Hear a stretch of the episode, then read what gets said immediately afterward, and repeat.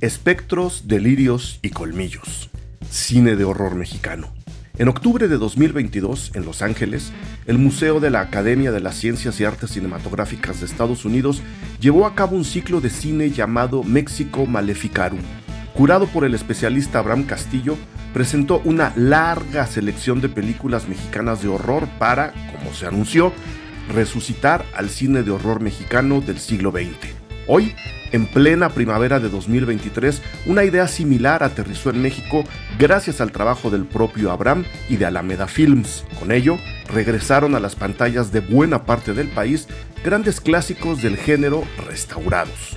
Este nuevo esfuerzo fue nombrado Espectros, Delirios y Colmillos y presentó títulos como El vampiro de Fernando Méndez, El varón del terror de Chano Urueta y Chabelo y Pepito contra los monstruos de José Estrada. No faltaron las quejas y las burlas, y por eso quisimos hacer este podcast. ¿De qué nos sirve revisar películas de un género tan menospreciado por los académicos? ¿Por qué darle valor y resonancia a películas que incluso la crítica y la prensa nacional tachan de basura, de películas sin valor? A ello hay que sumar la dificultad no solo de rescatar las películas, sino de restaurarlas y ponerlas de nuevo ante los ojos de su público natural. Para hablar de tema, de ambos ciclos y de lo que es y significa el género de horror para México y desde México para el mundo, invitamos evidentemente al responsable principal de Espectros, Delirios y Colmillos, Abraham Castillo graduado de la Escuela de Artes Visuales de la Universidad de Nueva York, promotor, rescatista y estudioso de películas de género y ex programador de Mórbido, Festival Internacional de Cine de Terror y Fantástico. De eso trata este episodio. Yo soy Eric Estrada. Esto es Cine Garage. Aquí cabe todo el cine.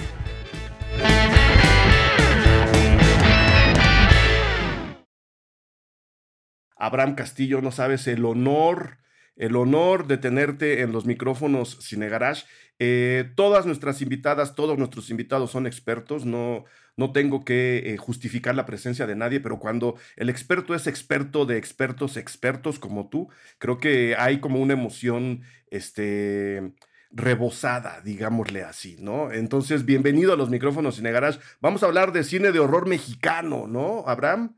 Sí, primero que nada, muchísimas gracias. También es un honor y un gusto estar con ustedes y con todos tus radioescuchas. Bueno, ya no es radio, ¿verdad? Uno se pone todavía eh, la parte antigua que tanto me gusta, que no me puedo desarmar de eso. Pero no, a toda la gente que nos está escuchando, muchísimas gracias. Y es un honor, como dije, poder charlar con ustedes de cine de terror y de cine de terror clásico mexicano que, ay, yo creo que tiene tanto que enseñarnos todavía y desgraciadamente tenemos todavía oídos sordos y, ojos que se, que se, resisten a, pues a dejarse seducir por sus maravillas. Insisten en amarrar la propia imaginación cinematográfica cuando dicen, primero, ¿no? Porque estuve revisando varias cosas ayer, me encontré con unos, unos podcasts realmente terribles. Unos decían que, pues, qué bueno que Abel Salazar se, había, se lanzara como productor a mediados del siglo pasado para renovar el, ciclo del, cine de horror mexicano porque en México no había cine de horror, decían estos muchachos. Y yo digo, bueno, a ver, el cine de horror lleva en México desde cuándo, Abraham? Desde el nacimiento mismo del cine en México. Literal, o sea, podemos registrar en 1900, en los 30, que es cuando comienza realmente la explosión ya de una industria cinematográfica. En los primeros años, en el 1933, arranca la primera película de terror largometraje mexicano, que es La Llorona de Ramón Peón. y de ahí para adelante, ¿no? El fantasma del convento, eh, el, baúl macabro. Eh, hay tantas gentes que han tratado antes y justo no, había no habían pegado como, o sea, no había habido estos grandes hits. Y lo que hizo Abel Salazar varias décadas más tarde fue pegarle a la gallina de huevos de oro, porque sí, el vampiro cambió a nivel industria lo que era el cine de terror y, hizo que todos los demás productores se aventaran a, pues, aventaron la momia azteca con tres películas, el mismo Abel hizo sus secuelas, siguió con el ciclo de terror, pero fue un parteaguas muy importante y sí es, pasa que hay tantos prejuicios, falta de conocimiento y creo que lo más triste, falta de curiosidad por explorar nuestra cinematografía. Yo una de las cosas que más eh, agradezco de, de, lo que me ha dado a mí de regreso el cine de terror mexicano es orgullo.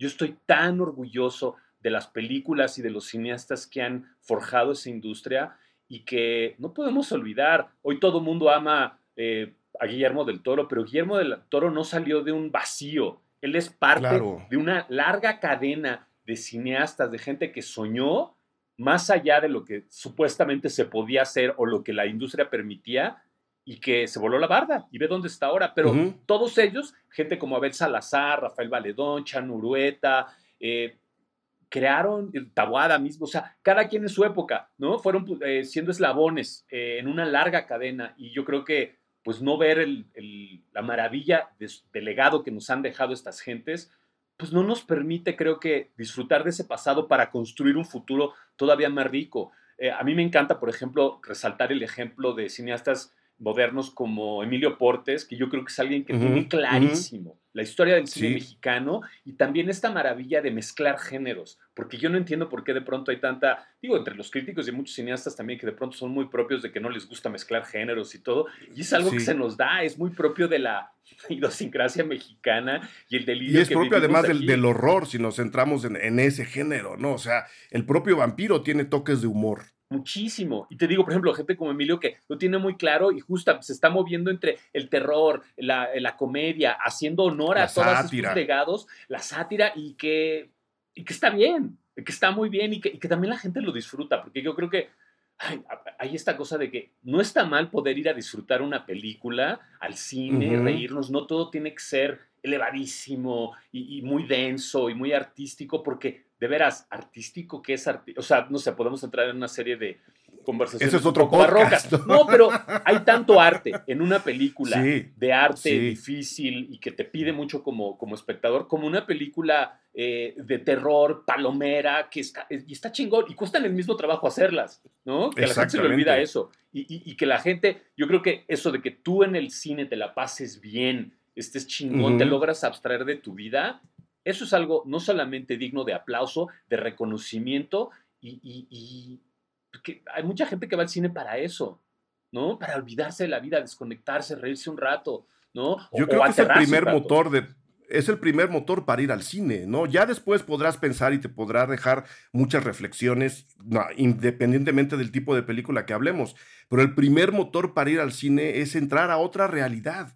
O sea, desde el momento en que te sientas a oscuras con gente que no conoces, que probablemente no vas a volver a ver en tu vida, para ver algo que también desconoces, es entrar a otra realidad, ¿no? Entonces, cuando la gente va al cine con la idea de, oh, yo solo voy a usar el cerebro, pues se están perdiendo la mitad, la mitad de sí mismos, ¿no?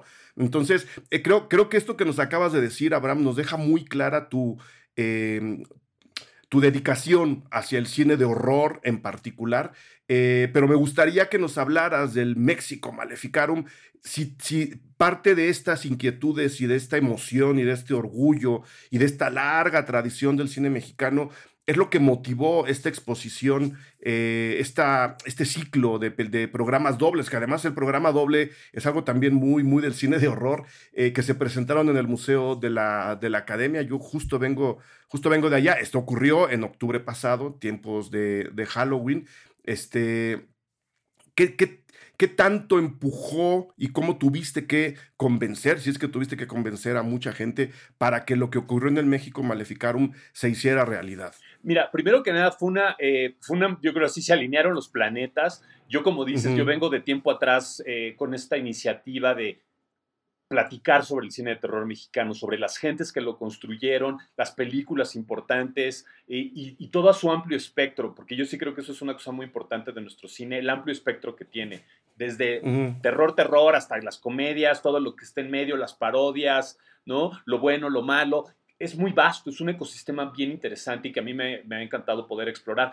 Y, cuando me buscó a mí el, Museo de la Academia, ellos literalmente me buscaron con mucha curiosidad, porque dijeron, nos interesa mucho el cine de terror mexicano, pero no, eh, eh, dice, literal vemos una, un bosque, un ecosistema salvaje, no sabemos por dónde entrar, ayúdanos, ¿no? Queremos tener esa conversación. No tenían el mapa. y, fue fantástico porque digo, fueron varios meses de trabajo justamente de irles llevando y decirles, miren, eh, hay estas películas, eh, yo propongo que tratemos estas cosas, pero lo más importante y lo que yo creo que ahí fue donde trabajar con una institución como, como el Museo de la Academia fue fantástico, es que yo les platiqué de las oportunidades que había para que, descubriera, para que redescubriéramos películas que estaban perdidas o que rescatáramos y, tratar de llevarlas a, esta iniciativa de México Malificaron. Originalmente me habían pedido 12 películas y fue tan, digo, fuimos descubriendo lo que dice, tratando con los diferentes dueños de las películas. Eh, digo, yo tenía mis listas largas, ¿no? Pero como todo buen programador sabe, una cosa son las listas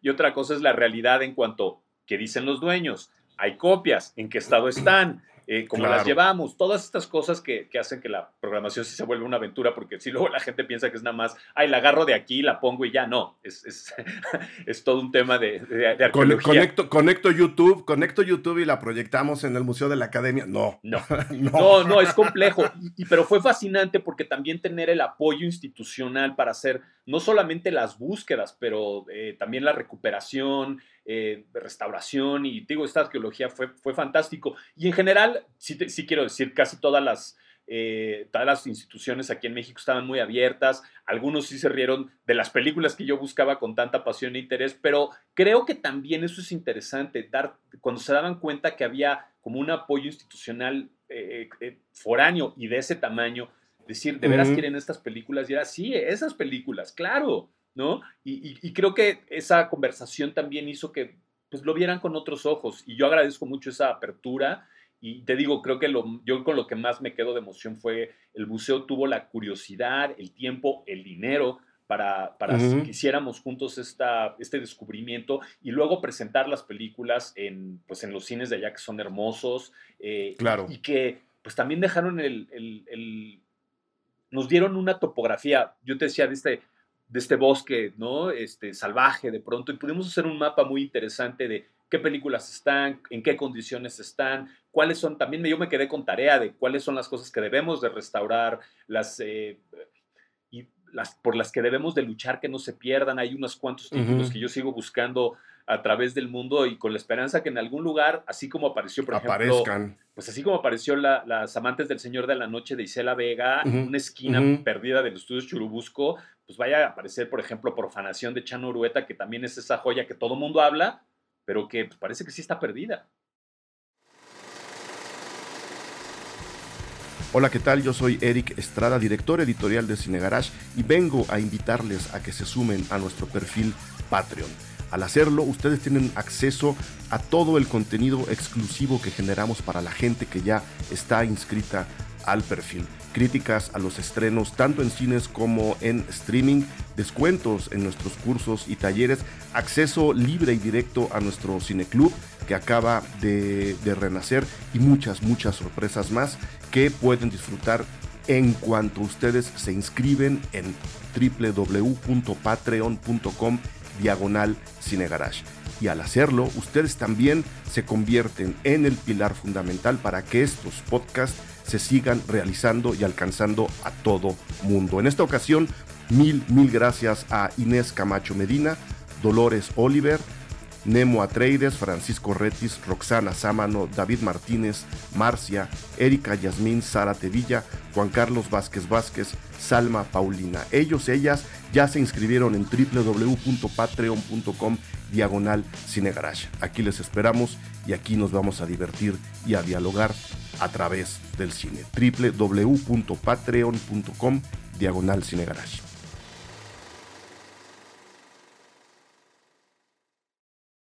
Sí, claro. Eh, y me imagino que esta, bueno, yo nomás para, para apuntar, este, yo tengo Los Amantes del Señor de la Noche, pero en DVD. En un, en un, DVD que evidentemente no es legal, ¿no? Es un DVD que me da mi dealer, que me vendió mi dealer para una investigación que estuvimos haciendo para la Cineteca. Esa es otra historia. Pero eso es lo que hay que hacer, buscar las películas. Deben estar en algún, en algún lugar. Y me imagino, Abraham, que esta eh, estos contratiempos y esta lista larga que luego se fue reduciendo por cuestión de derechos de estado de copias, fue lo que te llevó a una selección eh, como, como la que quedó al final, en donde buena parte de, digamos, de esa primera etapa del cine mexicano queda fuera. Es, nada más me gustaría que nos apuntaras. Eh, ¿Cuál fue la decisión final para que quedaran? Y aquí tengo la lista, Los Amantes del Señor de la Noche, en función doble con Alucarda, lo cual debe haber sido un o sea, una orgía, este, Muñecos Infernales, que ya de por sí es alucinante, con Hasta el Viento tiene miedo. Luego se pasó el escapulario con Misterios de Ultratumba.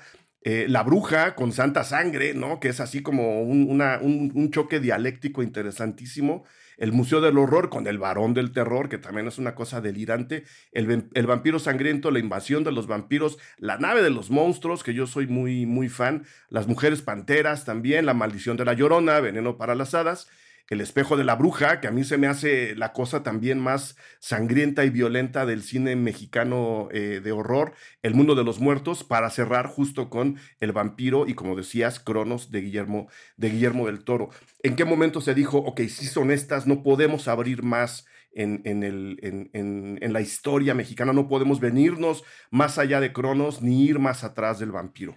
Una cosa que fue muy interesante y que yo les, eh, yo los, porque al principio era como muy abierto todo, yo les dije, creo que la clave para que podamos hacer esto de una manera eh, muy emotiva es que exploremos el siglo XX, ¿no? Porque creo que en el siglo XXI nos habría a cineastas que están como en activo totalmente, pero que a mí lo que me importaba es que viéramos los orígenes y que esta atención sirviera como para que pudiéramos abrir archivos, pudiéramos abrir bóvedas, no explorar y entender esa parte que justo por los prejuicios que hay, por eh, ahora sí la miopía de muchos críticos durante muchos años que denostaron estas películas, darles su lugar. ¿no? Entonces la primera decisión fue esa, eh, centrarnos en el siglo XX y luego, eh, muy particularmente a partir de los 50 al 92, y dejamos a propósito un poquito eh, desarropado de los 30 y los 40, que créeme que me costó mucho trabajo, pero me imagino. había una cosa de también que las películas ya estaban tomando como cierto, el, discurso también, como cierta madurez,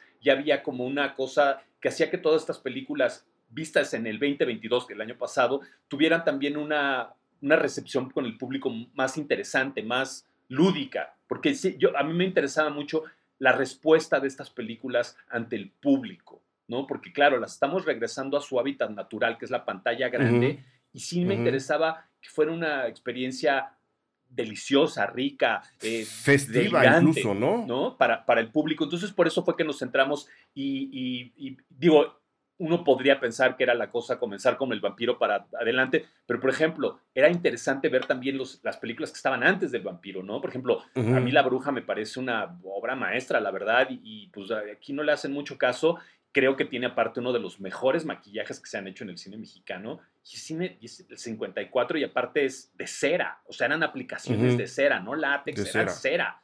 ¿no?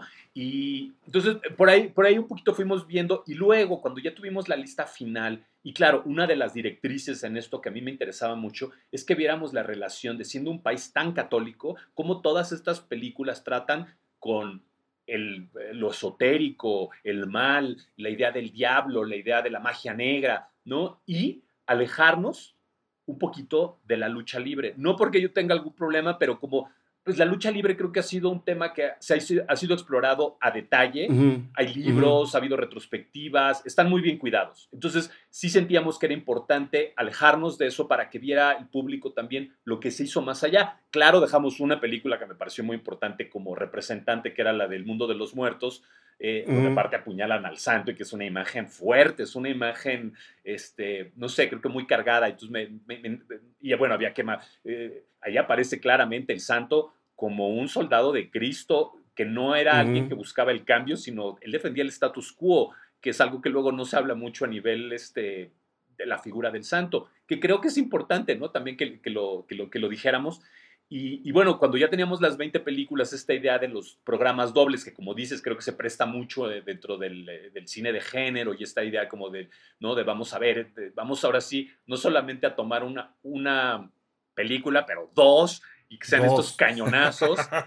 dos e intensas, Claro, y fue muy divertido buscar estas uniones temáticas, pero también que nos saltáramos blanco y negro, color, a través del tiempo, ¿no? Eh, a mí me parecía, por ejemplo, hace rato que decías eh, La Bruja y Santa Sangre, ¿no? Una película que tiene, por un lado, Santa Sangre, pues asuntos eh, maternos muy fuertes de las fijaciones maternas, y el otro que es la historia de una venganza de un padre que quiere vengar a su hija, ¿no? Y, en medio de eso se lleva entre las patas a todo mundo, ¿no? Entonces, como que había estas cosas de, venganza salvaje de un lado paterno, un lado materno, dijimos, ah, funcionan. Y fuimos viendo que una cosa de las que yo he ido aprendiendo a lo largo de los años cuando uno programa es que hay películas que se buscan, se, juntan solitas, ¿no? es la cosa de, las empiezas a ver en tu board. A mí me gusta hacer esto físico, no, no, este, no digital. Yo literal imprimo los pósters de las películas en chiquito, las pongo todos sobre una pared y empiezo a ver, ok, cuál es la relación, cómo se pueden juntar. Y, te digo, unas se llaman a otras y, las ves y dices, claro, estas funcionan, hablan entre sí y crean como un, un, significado nuevo. Y, fue muy divertido eso de que el museo estuvo muy abierto a esas, a esas, eh, eh, a esos pares, a, hacer esas eh, relaciones. Y, creo que fue muy exitoso, la gente lo disfrutó mucho y aún luego las propuestas que eran un poco salvajes, dijiste hace rato, eh, Las Amantes del Señor de la Noche y, y Alucarda, sí, fue, fue tremendo y con eso cuando cerramos, sí era, yo, yo nunca había visto a Lucarda en la pantalla grande y de veras... No, pues yo no he podido. Que es otra cosa que también fue majestuoso y por eso, y ahorita, y eso me va a llevar a espectros y delirios, el poder de estas películas en la pantalla grande. Sí las conocemos, sí las hemos visto, pero me atrevo a decir que el 98% del público y también de los estudiosos y los obsesivos y locos como tu servidor, eh, las hemos visto en nuestro hogar, las hemos visto en la computadora, aunque nuestra pantalla esté muy grande, pero no hemos tenido esa experiencia eh, comunitaria de pantalla grande y verlas ahí. Es otra historia. Si suelta, si suelta otra energía, las ves con otro, otro tamaño. Y eso fue, digo, impresionante. Gracias a eso eh, nació esta idea después de cómo replicamos esto en México, ¿no? Claro. Eh, Alameda Films, que fue parte de, México Maleficaron con cinco películas y ellos fueron, ellos apoyaron de manera muy importante el ciclo, igual que, digo, Fundación Televisa, ¿no? Eh, IMCINE, la familia Grasánchez, ACFA en Estados Unidos, Severin Films. Hubo, hubo, varias instituciones ¿no? que, que, estuvieron muy pilas en, en, colaborar en este, en este ciclo, pero Alameda dijo, fueron los que dijeron, hay que ver cómo lo hacemos esto que se vaya a México ya. Entonces entramos en esta conversación con Cinemex, eh, Cinemex estuvo abierto y, y, pues se fue dando el espacio para crear espectros de lirios y colmillos. Y, y porque... que, nada más para, para aclarar, no fue tan fácil como calcar una cosa con la otra. La única película, eh, y corrígeme que se... Bueno, no, se repite eh, El vampiro y el varón, eh, el varón del terror. Ah, se repiten varias, fíjate. Sí, varias, sí. Te digo, ahí fue un poquito la cosa de, de, las películas Alameda que estuvieron en México, Maleficarum, poder usarlas aquí. Sobre todo que también había restauraciones, por ejemplo, El vampiro 4K. Híjole. Sí. Es, es, es, maravilloso, de veras. A mí, a mí se me, yo me sigo eh, sorprendiendo a cuán bella se ve la película. Hubo gente que me dijo, yo conozco la película de memoria y siento que la vi por primera vez, porque sí, por primera vez es otra cosa. Y, bueno, claro, aquí cuando trajimos esta, este, pudimos abrir esto con Cinemex, también era la idea de abramos un poquito también eh, la conversación y traer a Chabelo y Pepito contra los monstruos. Nosotros teníamos ya la película programada eh, y dentro del ciclo antes de la noticia del triste fallecimiento de, Javier López. De Chabelo, Nos dio mucha tristeza, pero también dijimos, fue muy, es muy importante que nos sirva para celebrar su memoria y también ampliar este espectro justamente en la cosa que habíamos platicado antes de que arrancara de pues esta obsesión que hay de muchos estudiosos y críticos nacionales de, de malver el cine de terror mexicano y denostarlo, decir, no, a ver, ¿ustedes creen que las parodias del cine de terror es algo cucho, algo que nos debe dar penita? Ah, ah, al contrario, no. estamos muy orgullosos porque aparte hay un factor de industria muy importante son una mina de oro. Estas películas, estas películas cuando salieron y se hicieron en su momento, les iba muy bien. Por eso las han hecho una y otra vez. Una y otra vez. Y déjame, y déjame agregar algo, este, porque a la hora de incluir Chabelo y Pepito contra los monstruos, hablando también en contra de, esta, de este prejuicio y de este desdén que de, de, de, alguna parte de la prensa, y para allá quiero dirigir la segunda parte de este, de este episodio, de la prensa y de la crítica, que se burlaron de, de espectros, eh, delirios y colmillos, y que dudaron de lo que ocurrió en la academia, a la hora de incluir Chabelo y Pepito contra los monstruos, se deja claro no solo que estas películas hacen industria, sino que México, corrígeme, es de los muy pocos países en el mundo que hace cine de terror para niños. Y eso acaba construyendo público, eso acaba diciéndole al niño, mira, esto es una película de horror hecha para ti, que no debe ser tampoco menor. Para mí el cine infantil es igual de valioso que el cine más sesudo que, que tú me puedas poner enfrente. Y esos cines educan público, alimentan al público y hacen que ese público regrese una y otra y otra vez al cine, lo cual concuerda con lo que dices tú. Además de todo, es una mina de oro. ¿Qué más podemos pedir que una película le diga a un niño, te voy a contar una historia alocadísima que te va a divertir como loco, con dos personas que tienen una química fabulosa, porque esa pareja de ese Pepito con ese Chabelo a mí me enloquecen, para que te, te des cuenta de lo emocionante y lo divertido y lo padre que es venir al cine. No sé cuántos países en el mundo hagan cine de terror para niños, Abraham. Son muy pocos. Y te digo, yo creo que eso es una de las cosas maravillosas aquí de esta industria mexicana que encuentra la manera de decir, a ver, hay un detalle, hay dos detalles muy curiosos. Por ejemplo, el vampiro se lanza en 1957, México se da cuenta que hay una gran eh, posibilidad de hacer eh, dinero haciendo películas de terror. Al año siguiente eh, ya estaba El Castillo de los Monstruos con, con Clavillazo, y el mismo Germán Robles actúa en esa película. César Gustavo César de Carrión, que hace la música del vampiro, hace la música del Castillo de los Monstruos. Me explico, muchos de la gente que trabajó en esas películas regresa y hace la parodia y le va muy bien y inaugura un ciclo que se repite y una otra vez, porque eso lo hemos visto con la India María, lo vimos con Chabelo, lo hemos visto con, eh, con Tintán y el Loco Valdés. Me explico, y las historias son muy, digo, y hay diferentes, también está la autopsia de un fantasma, que es una joya, yo creo, justo de ese, de, de, esa, de ese género, pero se dan y lo que dices te prepara como audiencia. También creo, tenemos una, una mala mm, eh, afición aquí en México de que el cine debe ser realista, de que debe de reflejar la realidad tal cual. Y se les olvida que una de las maravillas del cine es que puede reproducir nuestros sueños, nuestras pesadillas, sacarnos de la realidad misma. Y a mí por eso personalmente disfruto tanto el cine de género, porque se aleja de la realidad, ¿no? Y da estas diferentes este, lecturas de lo que es. Y a mí me queda claro que pues lo que nos daba miedo y lo que las pesadillas de antiguas algunas se conectan claramente con el presente, pero también son documentos ya históricos de lo que era esa época y poderlos ver, poder ver también estos grandes actores, grandes actrices y, también técnicos y manuales mexicanos que decían con los pocos recursos que había, puta, cómo hacían las cosas. Y, se nota que había también amor a estas películas, no era de vamos a hacerlas en chinga, salimos mañana, no, ok, tenemos este poquito tiempo, ¿cómo le hacemos?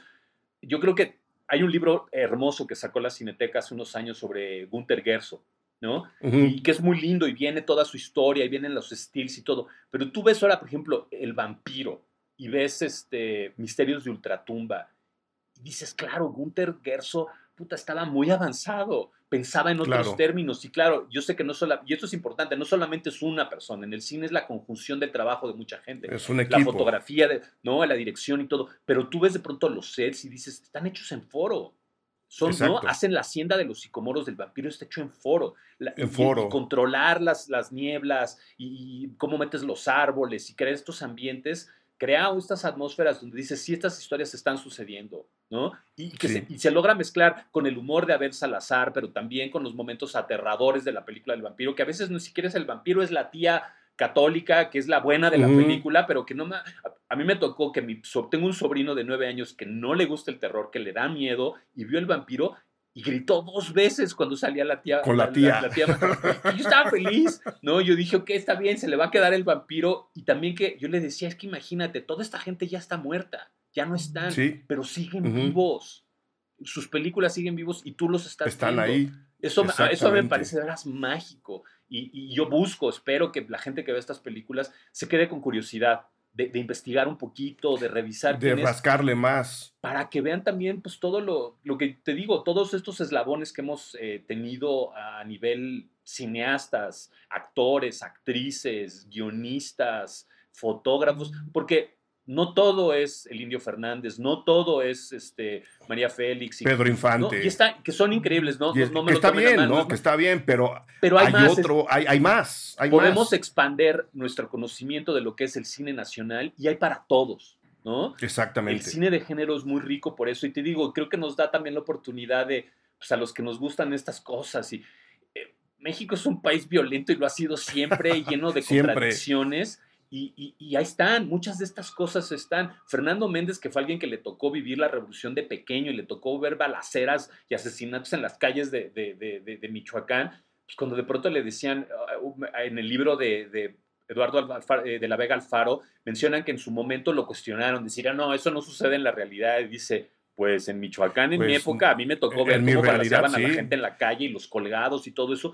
Ya están, me explico, y lo cambian y todo. Y creo que es, a mí me parece muy importante también, ¿no? Porque siempre también, pensábamos que el también. pasado era todo muy lindo y todo era sensacional. buco- bucólico y con No atardeceres, atardeceres poéticos. Pues no, cuando, después del atardecer viene la noche y ya no les quiero contar qué pasaba en la revolución en la, en la noche. Nada más para contextualizar, este, porque hay gente que nos oye en otros países, Abraham, Gunther Gerso era un artista eh, en toda la extensión de la palabra plástico que eh, muy buena parte de su carrera le enfocó en el desarrollo de sets y de escenografías para el cine, para el cine mexicano en esa época, en el, en el siglo XX, y hasta que existe eh, don Fernando, pues el, el chico que vivió la revolución, Luego, este, eh, en su carrera tiene Al Vampiro, que es una de las películas estelares de, de estos ciclos. Eh, pu- ¿Pudiste ver la reacción de la gente aquí en México? Porque me imagino que es diferente a la reacción de la gente, por muy mexicano que sea Los Ángeles, porque es una ciudad muy mexicana.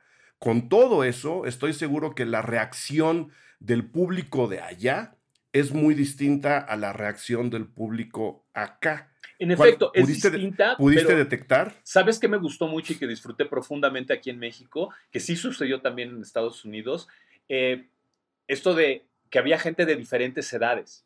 Sí, ¿No? sí. O sea, era de que iban gente joven que quería como descubrirlas, pero iban, o sea, o con sus abuelos o con sus padres. Y había esta cosa transgeneracional de yo vi esta película cuando estaba chiquito, me acuerdo que la vi en el cine, o sea, me tocó porque digo, sí, la, te- debo confesar que soy un loco y sí fui a varias de las funciones porque me interesaba Pues ver, sí, pues no solamente que sí. estuvieran bien, etcétera, sino pues, a mí eso, ver que la gente cómo reaccionaba, porque siempre hay esta ansia de les gustará, ¿no? ¿no? Y se ríen en los momentos claves, los disfrutan mucho y, y sí, o sea, yo creo que, te digo, es esta cosa de que tengo memoria, que la vi en la tele más o menos, y poderla redescubrir en pantalla grande, en versiones restauradas, creo que a mucha gente les hizo ilusión y yo estoy muy contento con eso. Espero que tenga suficiente tracción para que podamos hacer más de esto. Y, y te digo, también el, el poder, el que una cadena de, de- de exhibición grandota como Cinemex se la rife en llevarlo, no solamente en los 17 complejos que estuvo aquí en la Ciudad de México, pero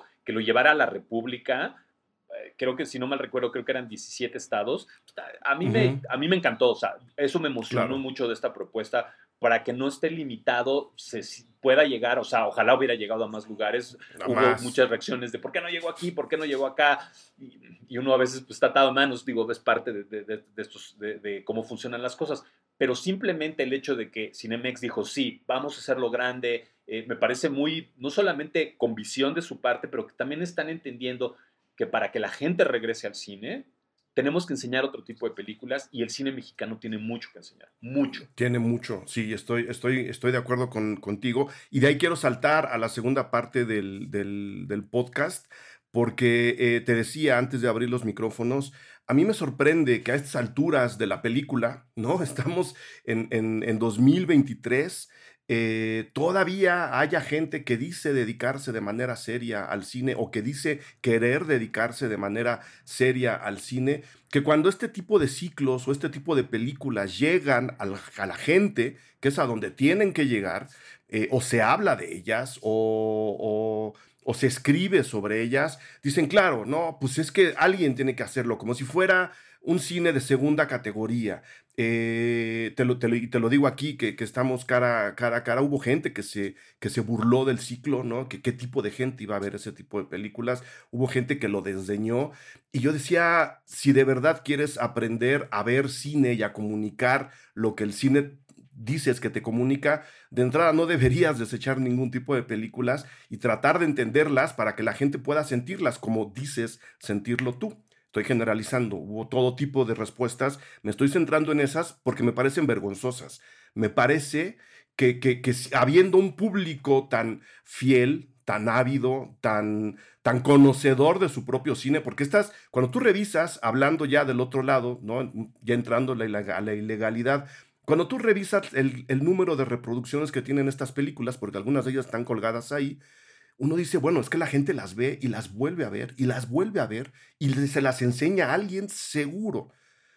A la hora de hablar mal de este tipo de propuestas, estás hablando mal del público al que tú quisieras acercarte como prensa o como crítico de cine, creo yo.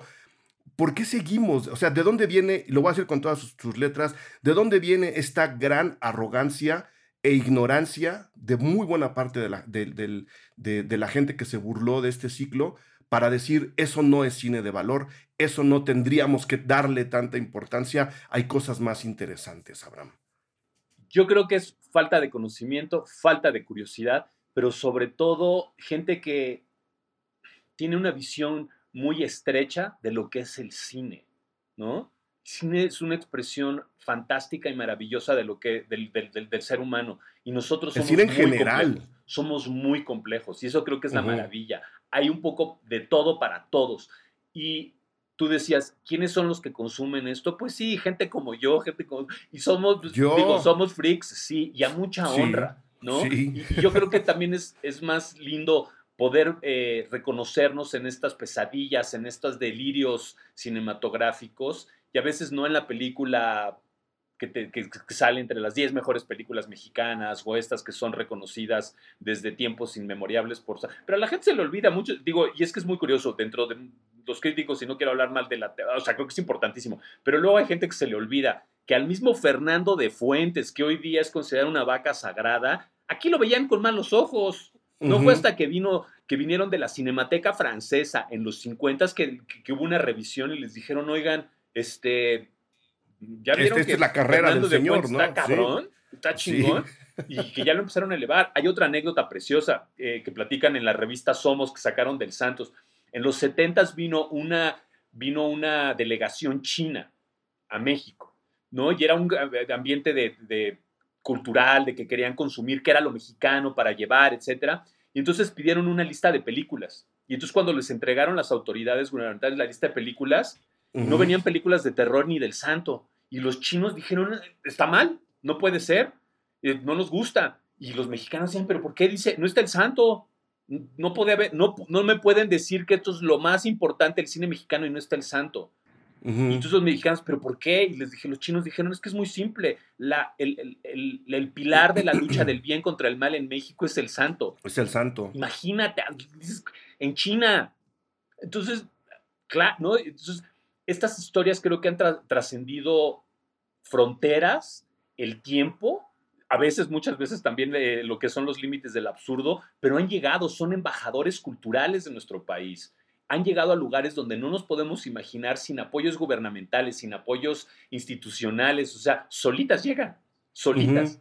Eso a mí es, digo, a mí es de alguna, de alguna forma, de alguna forma también un buen ejemplo del cine independiente, ¿no? Que, que luego, es una que luego industria que encuentra sus caminos, sus lugares. Uno aparte de, digo, hay un caso muy importante reciente, cuando la película de Isa López, la de Vuelven, que aquí en México pasó sin pena ni gloria, no la pelaron, no dijeron nada, Pegó afuera, del mundo, rompió, ganó todos los festivales de género que había, le abrieron las puertas en Hollywood, o sea, y de pronto es eso, aquí tenemos esta cosa también de no ver las cosas maravillosas que hacemos aquí, y, es cierto, nuestra realidad es horrenda, es apabullante, y claro que las películas que lo reflejan y nos ayudan a reflexionar sobre ella también son muy importantes. Yo no las, o sea, me encantan y también las veo, pero, pero también el otro lado creo que es muy importante. El que nos hace soñar, el que nos hace, nos permite como enfrentar estas cosas de oscuridad. Y, y claro, las antiguas, hay muchas cosas de qué reírnos, pero reírnos con las películas no está mal. Yo lo que creo que está mal es reírse de la película, no, porque esta cosa descontextualizada, los hilos, puta, qué chafas eran, no sabían hacerlo ¿Ustedes creen que Fernando Méndez no se daba cuenta que ahí estaba el hilo, que el hilo se veía? Que, no lo sabía, ¿no? O sea, lo sabíamos, pero también la gente en ese momento entendía, había una como convención de que entendías de que era parte de la ilusión y era la tecnología que en ese momento funcionaba. A la gente se le olvida que las películas de, esa, de esas épocas en Estados Unidos, en Japón y en Europa, también se veían los hilos. Sí, a ver, háblenme de una botarga de Godzilla, por ejemplo, ¿no? Exacto, e, exacto. Entonces digo, creo que también de pronto hay esta cosa, si hay una cosa a veces creo que un poco malinchista y, Mucho. ¿no? De pronto decir, no, es que aquí en México está todo chafita y no lo saben hacer bien. Y creo que es al revés. Es gracias a que aquí, con mucho menos presupuestos, atados de manos y con mucho menos recursos, todos estos creadores dicen, ok, no tengo esto, puta, pero lo voy a hacer de todas maneras, ¿no? no se va a ver hiperrealista, pero va a estar. quiero un varón del terror, quiero un cabrón que va a viajar 300 años a bordo de un cometa. En un cometa. y voy a ser el pinche monstruo más raro, pero eso sí, trajeado siempre súper elegante y comiendo sesos. Puta, y lo hicieron. La propuesta es delirante. Yo me, ya me imagino la cara de cuando lo dijeron. ¿Cómo ves, Chano? Sí, yo me lo he hecho a huevo. No, lo hacemos, lo hacemos. ¿Sabes en cuánto tiempo hicieron el, el, varón del terror? Lo filmaron no tengo en, nueve, idea. en nueve días. Nueve días. Nueve días. O sea, wow. Y, ahora, y, ahora es, y, ahora es, una película de culto. Exacto. Y en el mundo. Digo, eh, algo, o sea, imagínate, esta, ¿qué tienen estas propuestas? Las acusan de que están chafas, de que están este, fuera de contexto, etcétera. ¿Cómo es de que seguimos hablando de ellas tantos años después? ¿Qué tiene? Claro. No es, no, no, no es, pues no es el burro que tocó la flauta, no, porque no es una, son muchas, ¿no? Entonces eso creo que es bien importante. Seguimos hablando de ellas. José Luis Ortega escribió un texto muy lindo para, para, para la... va a haber un Blu-ray, va a haber una salida de Blu-ray de estas películas próximamente, el mes que viene. Y él escribió un texto muy lindo en donde habla de justo de este tema, cómo han sido denostados muchos de estos productores y cineastas, pero son de los que estamos hablando hoy día. Y de todos los otros grandes, hay gente que ya ni se acuerdan de ellos. ¿Qué hicieron distinto? ¿no? Y están hablando no solamente hoy día en México ¿no? Pero también fuera, y hay un interés, porque una de las cosas que a mí estoy, estoy muy contento, en los últimos años hay una hambre por el cine de terror mexicano, porque también ya las audiencias extranjeras como que despertaron a, a, esto, ¿por qué no lo hemos visto? También estamos consumiendo todo muy rápido, ¿no? Y ya se, ya se reeditó todo, y entonces, pues sí, las compañías están curiosas, ¿qué no ha salido? ¿Qué podemos ver? Y entonces digo, a mí me tocó un momento, creo que muy interesante, de pronto donde yo puedo servir de puente, decir, oigan amigos, está esto, chequen esto, y estas películas están disponibles,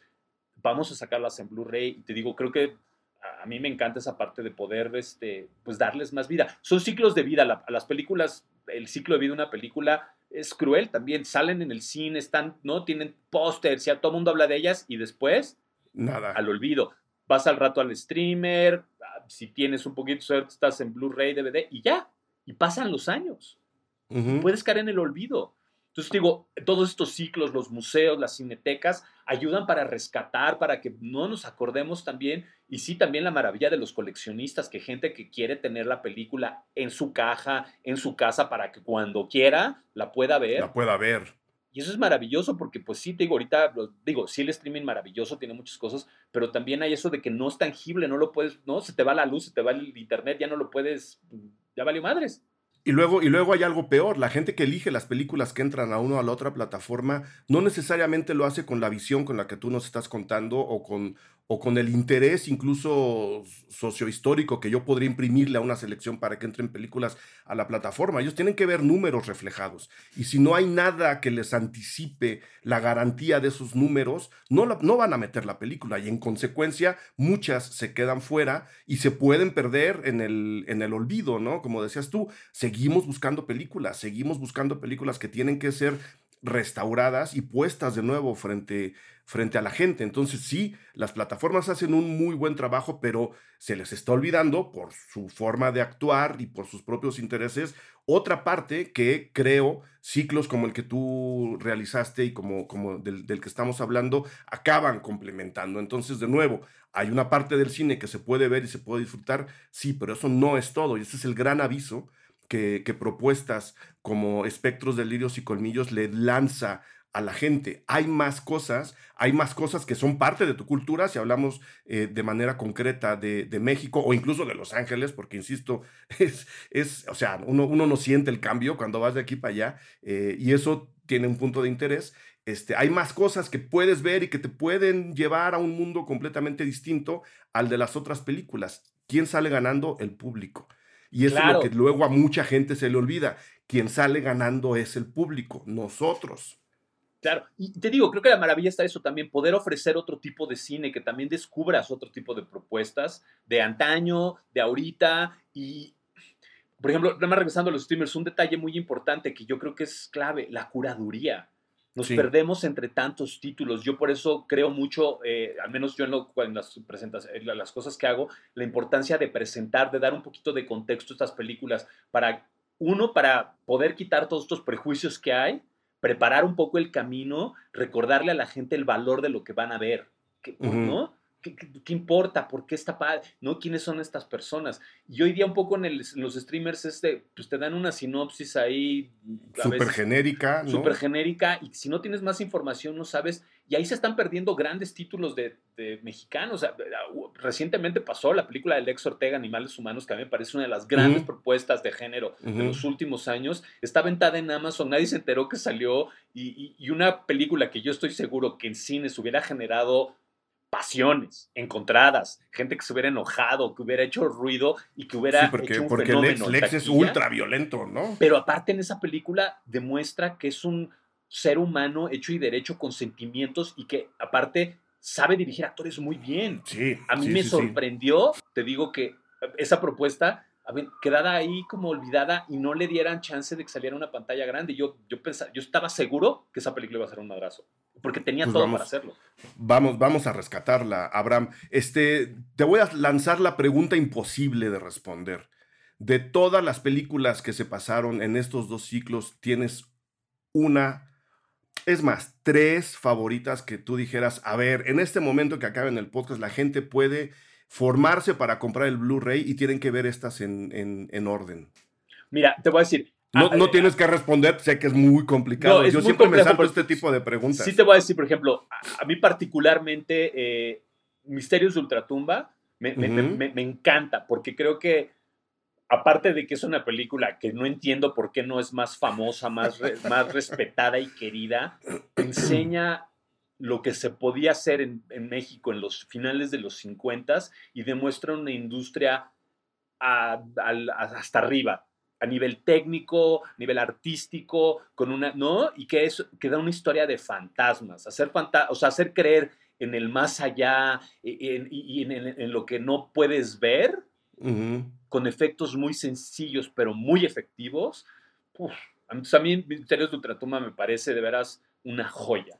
Entonces es algo que me, me, me encanta. Eh, tú me dices otras más, por ejemplo, muñecos infernales, o sea, ¿qué, cosa? O sea, la propuesta, porque aparte es una película compleja a nivel del discurso y se avientan unas cosas de apropiación cultural tremenda, o sea, todo mal, pero, puta, la película sigue siendo hiper eh, eh, friki y, da miedo, o sea, estos pinches monos, Y, y, aparte es simpaticísimo cuando ves las cartas eh, de, ¿no? del productor, de cómo iban a resolver, en algo, o sea, pensaron varias cosas. Pues es el abuelito de Chucky.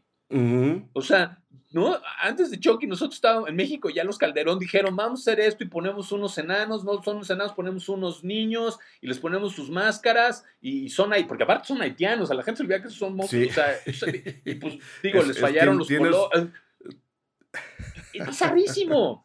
Y es una historia, de, es una historia aparte de el que roba eh, artículos religiosos de cierta cultura. Claro que te cae la pinche maldición. O sea, yo hasta aplaudo, ¿no? Claro. Eh, estos bichos, claro, no se roben las cosas de que la gente que cree los artículos de fe son cosas sagradas en todas las religiones, ¿no? Sean del mal o sean del bien. Yo te digo, a mí, por ejemplo, a Muñecos Infernales me sigue pareciendo joya. Y, y, te voy a decir, y otra que no necesita que, yo le eche porras ni nada, creo que solita se ha defendido a lo largo de los años, pero por ejemplo, Veneno para las Hadas, que hoy día ya la rescataron, está en una restauración 4K y que es una película de la cual es dueña IMCINE y el sindicato, es fantástico.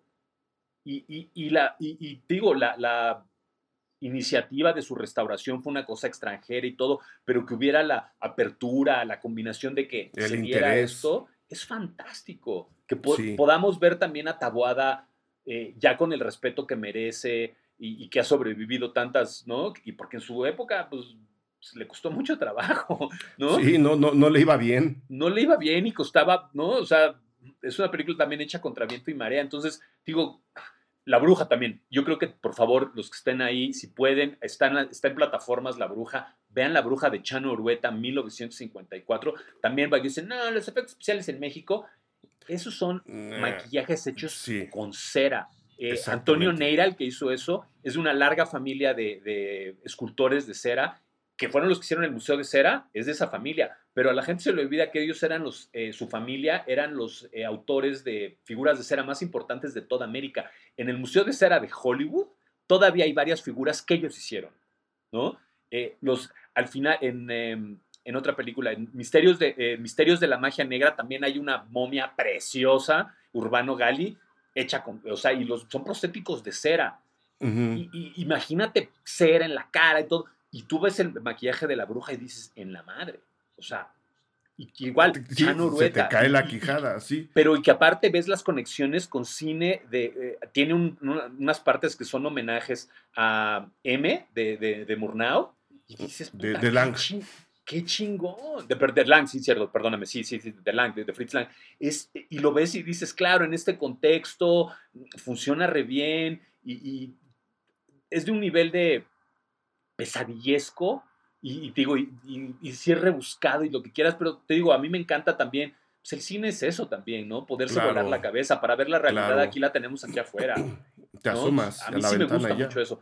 Entonces, bueno, en eso de los favoritos hay eso, y pero cada una yo les tengo, por ejemplo, ahorita poder ver a Rita Macedo en La Maldición de la Llorona con esa famosa mirada matadora que tenía ella y echándole todo el kilo, vendiéndome eh, eh, el origen del mal, puta, yo me derrito, te lo juro que cada que lo oigo me derrito de emoción.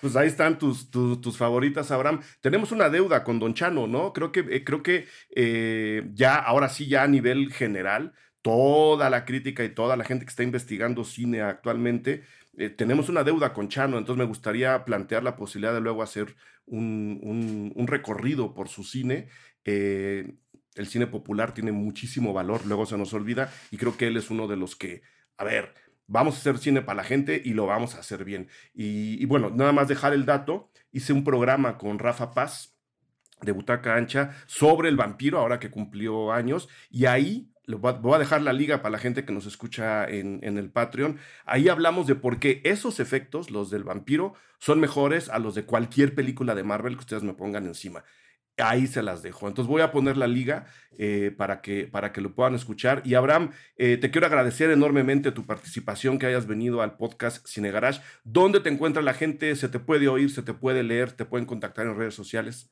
Por supuesto que sí. Yo en Instagram vivo como Aullidos Panteoneros. En Twitter estoy como Aullidos P. Y pues bueno, yo activamente estoy eh, tratando de que estos ciclos lleguen a la gente, que el cine se vea en el cine, pero también en estas aventuras de recuperación vía Blu-rays, que bueno, sí son con, compañías extranjeras, pero bueno, que son los que también les están metiendo amor y dinero para, para que existan y también para que se desarrollen. Una cosa que a mí me encanta es de que no solamente sacar la película en su mejor versión posible eh, a nivel restauración, pero también crear materiales adicionales, ¿no? Ahorita con todas estas cosas que hicimos logramos hacer varios documentales en donde hablamos, por ejemplo, de Chano Urueta. Fuimos y entrevistamos a Eduardo de la Vega Alfaro, que está escribiendo un libro sobre Chano Urueta. Exactamente. Imagínate, entonces fuimos y lo entrevistamos para que nos platicara pues de lo que ha encontrado, eh, de, de, lo, de este figurononón que, que es, y que aparte es otro donde pues la historia de su familia viene entrelazada con la historia de, este país y, a nivel cultural es importantísimo y cómo se cruzan las historias es, tremendo. Entonces, bueno, ahí estoy y pues muchísimas gracias también de esta conversación. Como ves, me, emociono y, me encanta que, que haya gente que quiere escuchar. Entonces, te agradezco muchísimo la invitación. Al contrario, al contrario, cuando quieras ya sabes que aquí están los micrófonos puestos a tu entera disposición, Abraham. Mil gracias. Muchísimas gracias y espero para que platiquemos otra vez. Órale. Gracias por escuchar Cine Garage. Si nos escuchas en Apple Podcast, regálanos una reseña para que más gente descubra este podcast. Suscríbete a Cine Garage siguiéndonos donde sea que escuches este programa para enterarte de nuestros próximos episodios. Cine Garage es parte de Sonoro. Ingresa a sonoromedia.com para escuchar más de los podcasts que aquí se producen. Este episodio fue producido por Brenda Bulnesmeni, Fernando Santamaría. Agradecimientos especiales a Paco de Pablo y Héctor Fernández Mosqueda.